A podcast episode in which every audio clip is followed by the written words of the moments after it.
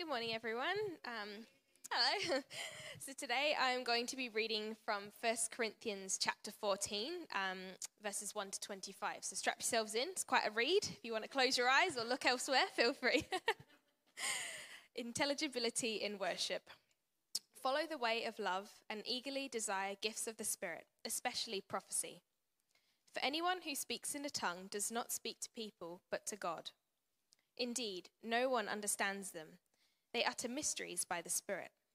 But the one who prophesies speaks to people for their strengthening, encouraging, and comfort. Anyone who speaks in a tongue edifies themselves, but the one who prophesies edifies the church. I would like every one of you to speak in tongues, but I would rather have you prophesy. The one who prophesies is greater than the one who speaks in tongues, unless someone interprets, so that the church may be edified. Now, brothers and sisters, if I come to you and speak in tongues, what good will I be to you, unless I bring some revelation or knowledge or prophecy or word of instruction?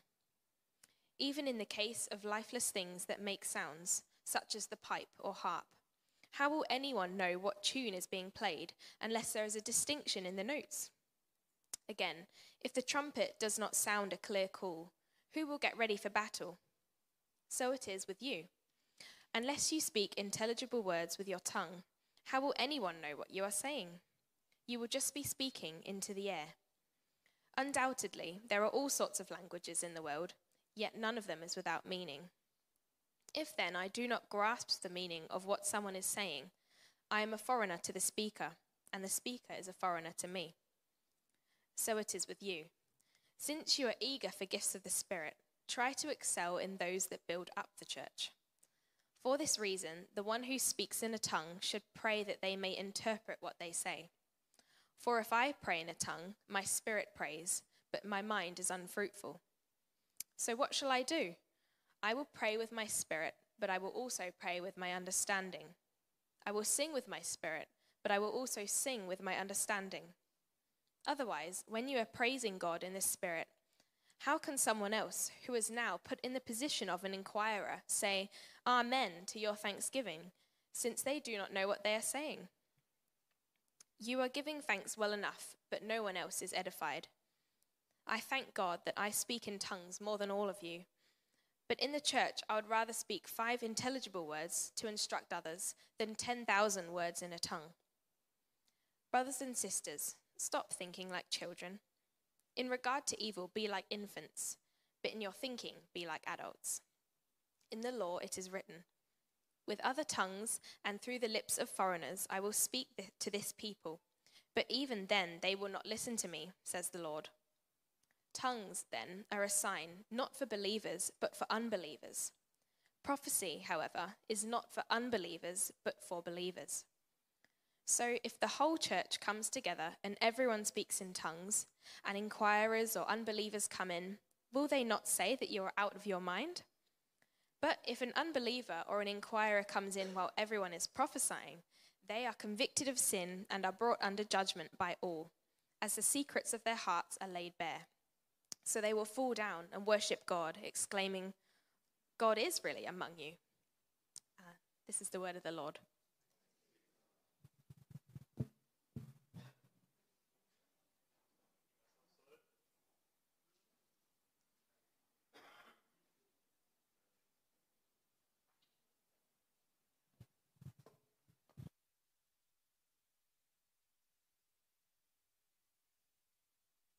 Okay. Good morning, everyone.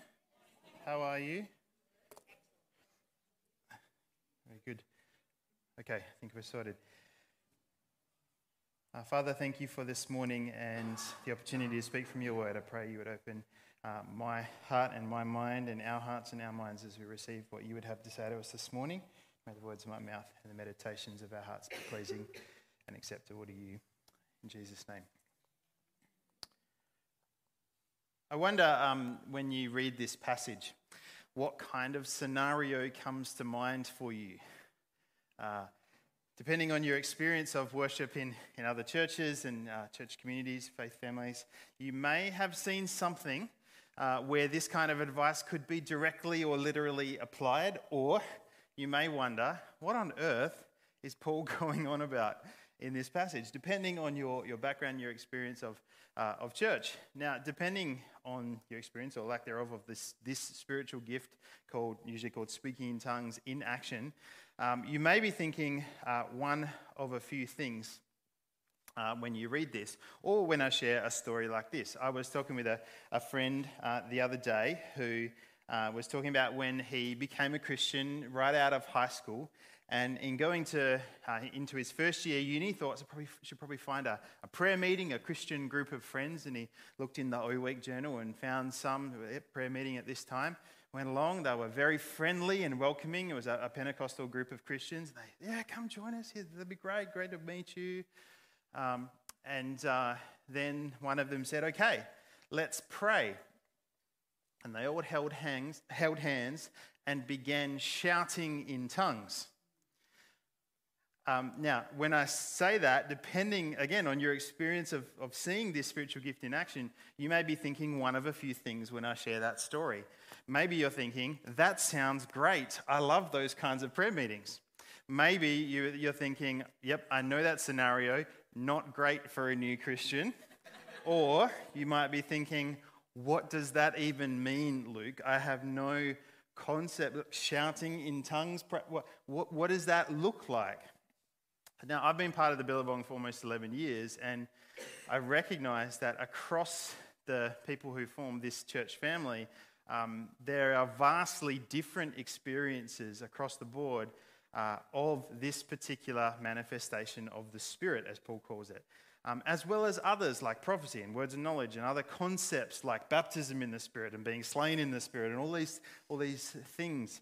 Um, from what I can remember, I may be wrong, but from what I can remember, I've never heard someone speaking in tongues out loud at a gathering of the Billabong. Um, maybe under their breath at some point, um, but I do know that for some, myself included, it's a gift that you and I use regularly um, in private, in our private prayer time. Now, if you're wondering um, what my friend did when that group began shouting in tongues, he literally ran away, and to this day, he's a Baptist. a Baptist open to the gifts of the Spirit, but nevertheless a Baptist. Because um, our experience of uh, in this church is so different to the experience and, and, what was happening in the church in Corinth in, in that time that Paul is writing to. One might wonder um, what possible application does this passage actually have for us? Like, how, how, do, we, how do we apply this? Because it's a totally different scenario. Um, considering that Paul's talking about um, uh, many, many people in the worship gathering speaking in languages cognitively unknown to them. This is what it, this, this gift is. They're speaking, praying in, a, in, in words they don't understand as the Spirit of God enables them. There, lots of them are doing it all on top of one another. Um, so, what, if that's the scenario there, what possible application does this have for us? But we, we just don't have that here. I actually think there are profound applications um, because, in short, Paul is saying um, what we should be aiming for as we pursue the way of love, we talked about last week, um, and how, at least one way, we might ought, we, we ought to go about this way of love in partnership with the Holy Spirit. That's what he's getting at in this passage. And so I want to talk a bit about that today. First of all, what is it that we're to be aiming for? I want to talk about two ways to live out the way. Um, now, first of all, what did, what did, we look at last week for all 15 of you who were here? Um, uh, right? Love. Chapter 13, I'm afraid many of you did miss the, the most important chapter in all of Corinthians. However, you were getting ready for a wedding where often this chapter is read. Uh, it's about, uh, uh, it's, and the, the chapter is about love, but it's not an abstract chapter about love. It's in the context of chapters 12 to 14, talking about gifts, the gifts of the Holy Spirit. And, and Paul's talking about this being the way the, the love being the way to live out and, and practice these gifts. And it's in this chapter that we just read, 14, that Paul gets far more practical. What does this look like? The way of love in the life of the church. What can it look like? What should it look like?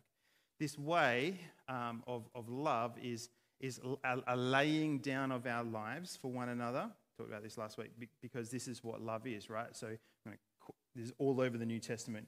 Jesus, quote, gave his life for us while we were still sinners. Quote, greater love has no one than this, that one should lay his life down for his friends. Quote, this is how we know what love is. Jesus Christ laid his life down for us, and we ought to lay our lives down for our brothers and sisters. And so love has been defined. It's not an abstract uh, idea that we're trying to work out what it actually means. It's been defined, and it's been defined in the person of Jesus, right? So the person of Jesus defined love in his laying his life down for us. And what Paul is saying in today's passage, uh, one of the things he's saying, I believe, and, and all through Corinthians, is that this is expressed in two distinct ways, or rather, in two distinct uh, applications towards people. Two ways to live out the way. One is edifying or building up, is the language he uses, the church, that's brothers and sisters in Christ. And the other is the leading of unbelievers towards repentance and faith.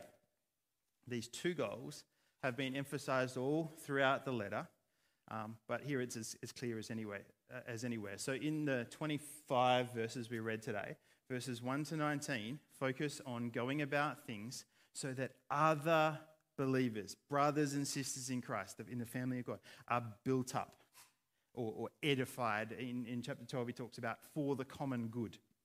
Right. Um, and and uh, there's this metaphor of the body caring, you know, the parts of the body caring for one another and hurting with one another and all that in, in chapter 12. Um, so this is the first. And then the, the other part is verses 20 to 25, which focus on going about things in a way that bring those who aren't in the family of God, unbelievers, to a point where they say, I'm a sinner, I need grace, I see God here, and I need Him, and I want a relationship with Him. Um, this highlights something very, very important to Paul that there is a difference, and hear me correctly here, hear me right here. There is a difference between believers and unbelievers, and it shapes our interactions.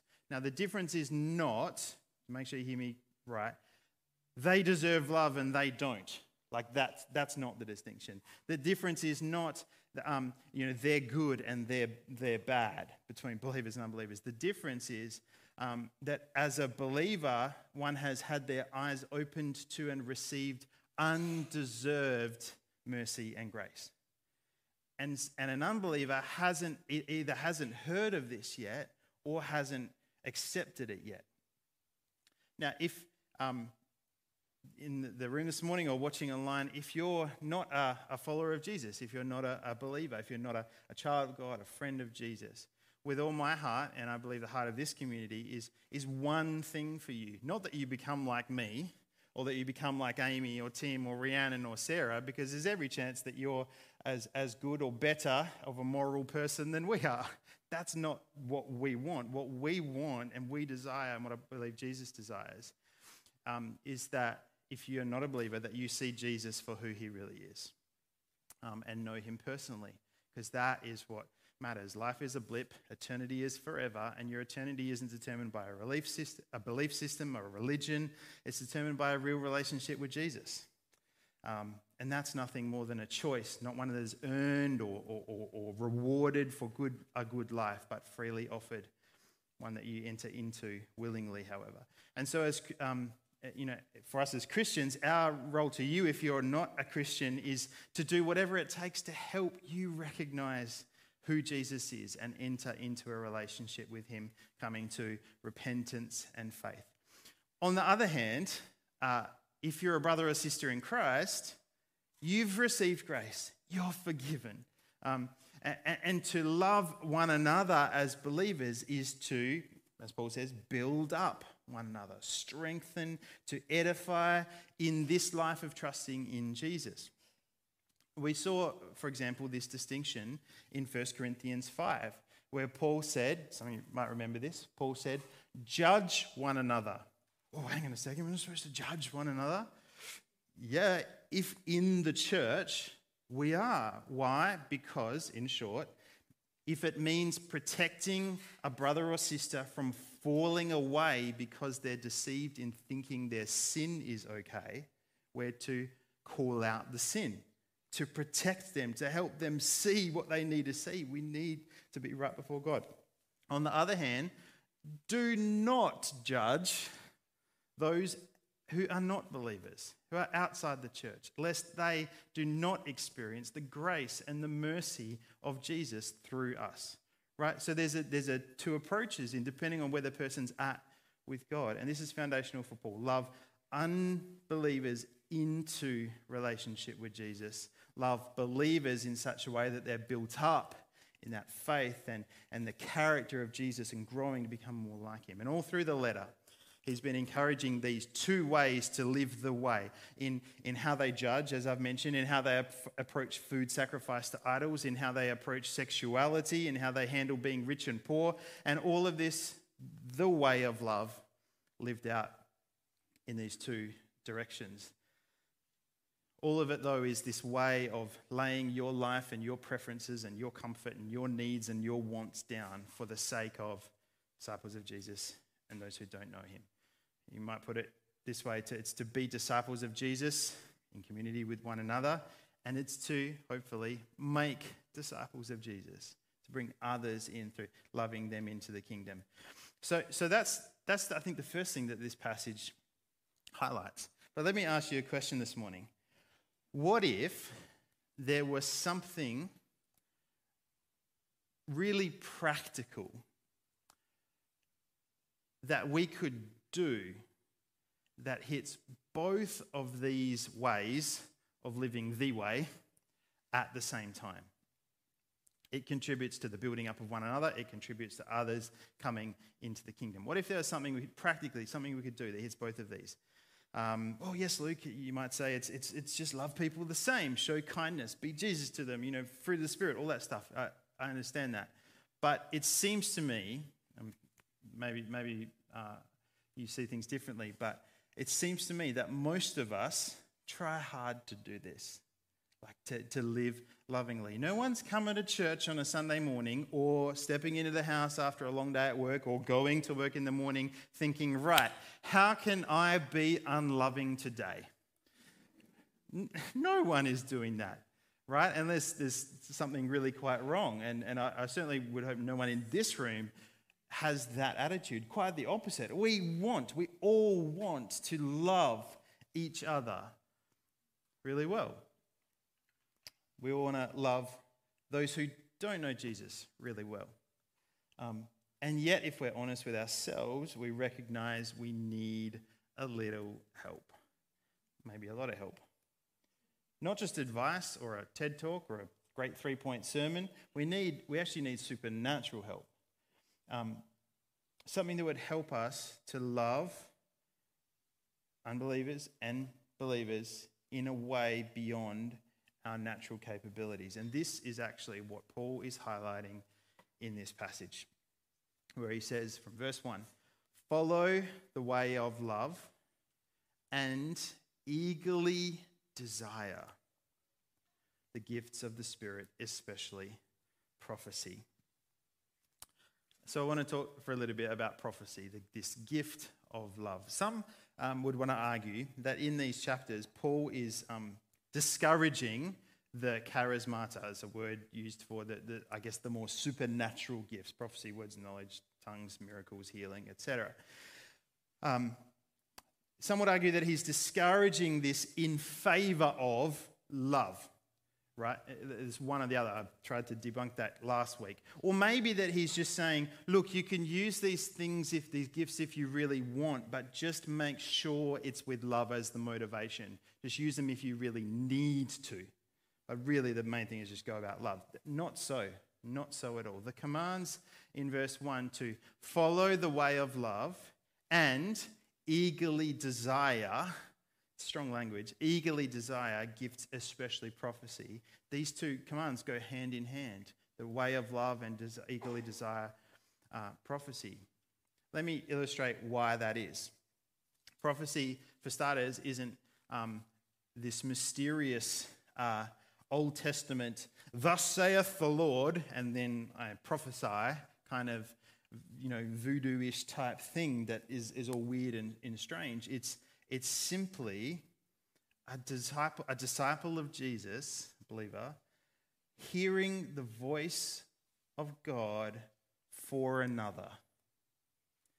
Now that sounds too too simple, and I mean I, I know I'm skipping over and try, trying to debunk some some mindsets about this very very quickly. Although I've talked about this before, um, it's it's not telling the future. Uh, it's it's not for special gifted people. It's it's it's a believer hearing the voice of the Father for another. Usually, encouragement. Often through Scripture, always aligned with Scripture. Um, Right, and so, and this is a distinct and powerful expression of God's love for that person who I'm sharing something with. So, if I can have a volunteer um, for a few minutes. Wayne, thank you. If you want to, um, it's always the Harrys who volunteer. Excellent. Very good. Um, so, Wayne, let, us say the bucket is Wayne, right? And Wayne, let's just say Wayne. Um, imagine that. Imagine that Wayne is just going through something a bit tough. Maybe he's feeling a little discouraged, uh, or wrestling with something in his faith, or just needs some encouragement. And I want Wayne to experience, uh, just be loved and cared for. Right? That's that's my heart. And and so um, through my words, I'm trying to care for, love Wayne in whatever he's going through. Right? This is imagine this is me and the words I say to encourage and guide and build him up um, are just a small expression of love symbolized by the water, right? In my words of care, based on all of my pastoral experience. Exactly. Thank you for helping the metaphor here. Um, if I try really hard and draw on all my wisdom and experience and knowledge and care and empathy, um, then maybe it's a little better, but it's still not achieved very much. On the other hand, I might even misread what Wayne needs and basically have the opposite effect and make him feel quite unloved, right?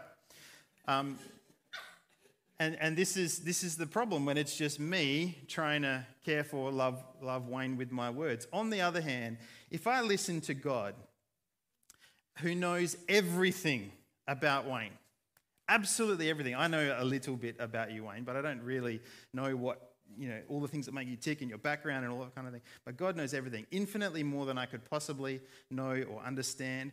And, and, and also, I, I, I care for you, but I don't really, like, you know, uh, I'm not. I'm not. yeah, yeah, yeah. I really love you. But not as much as my wife and my kids, of course. Whereas God has nothing but love and care and compassion for Wayne. And so if I hear God say even just a few words, to share with Wayne, as opposed to a small sponge being, you know, drip, drip, drip, a far greater love is being poured out, right, into Wayne's, into Wayne's life through God's words if it's coming from God. Thank you, Wayne.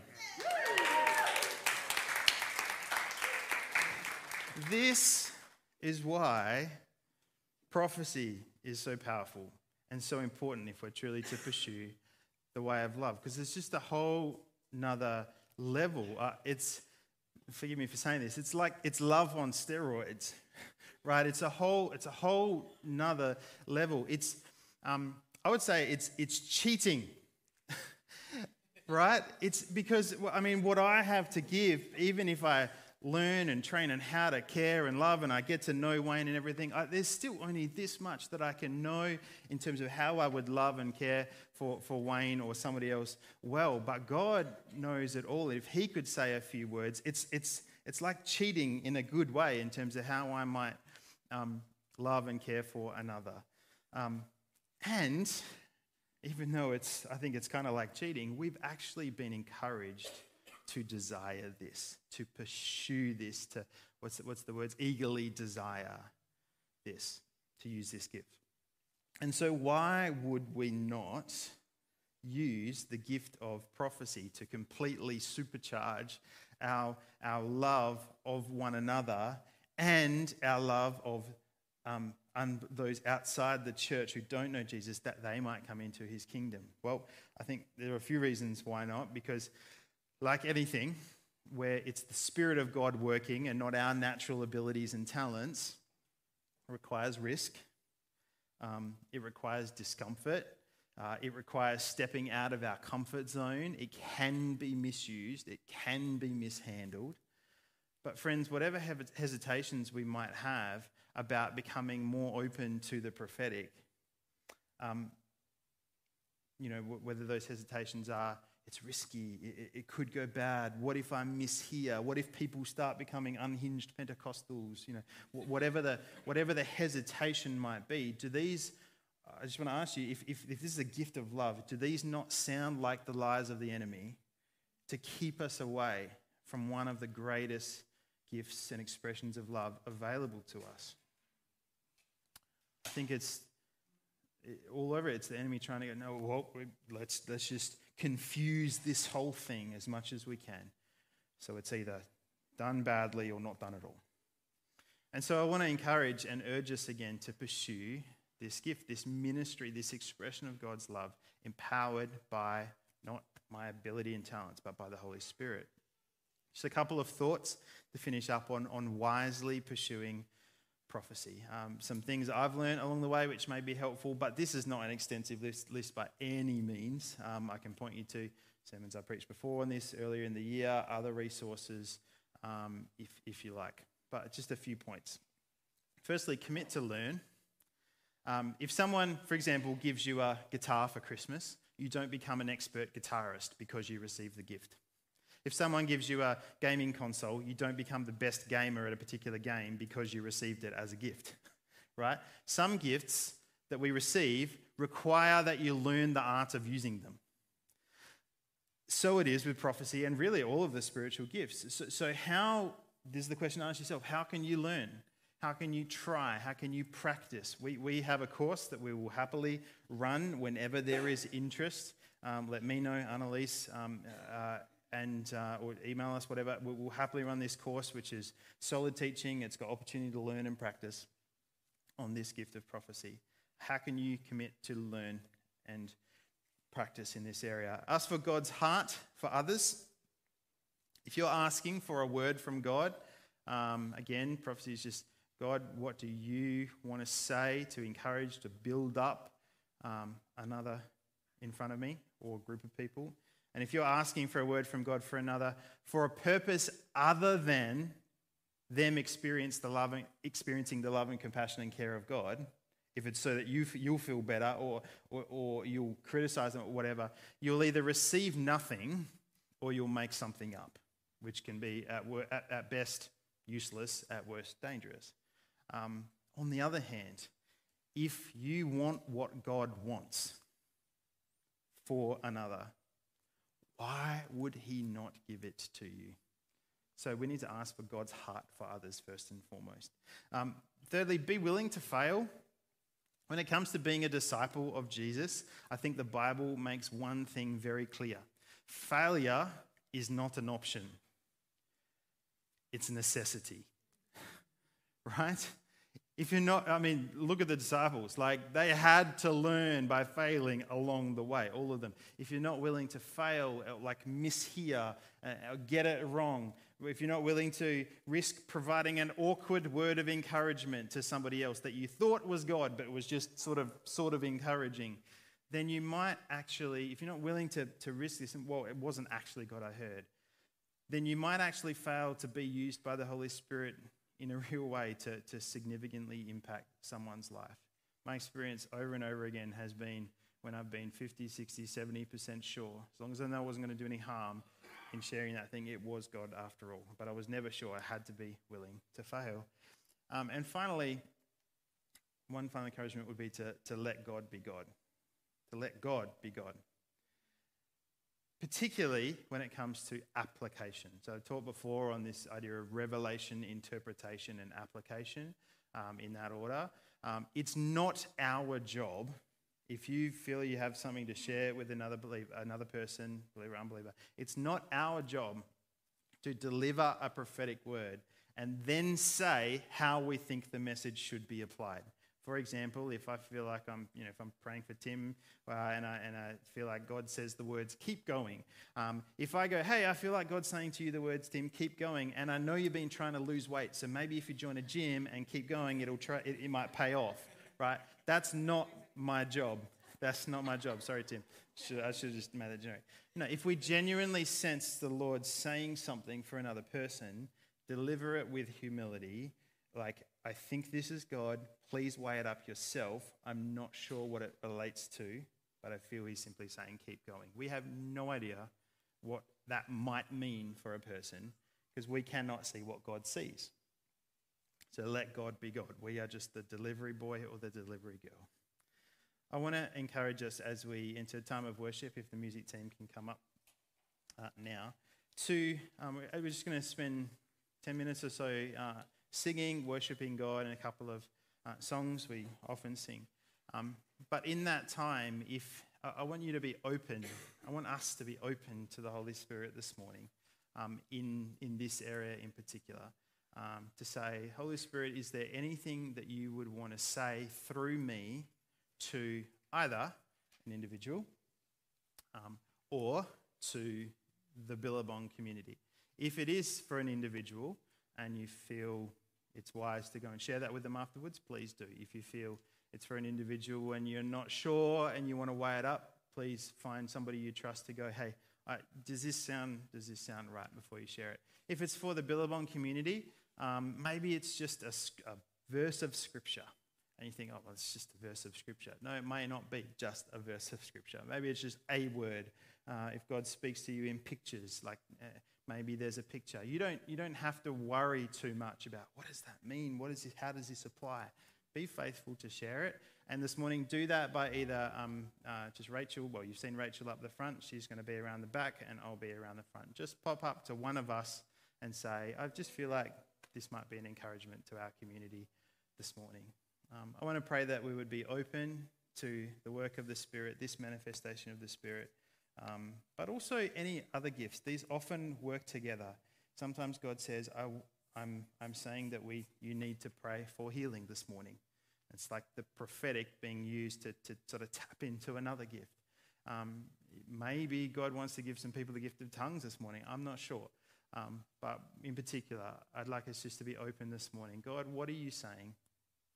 and just open your mind and your heart to what He might want to share through you to others this morning. Father, let's stand.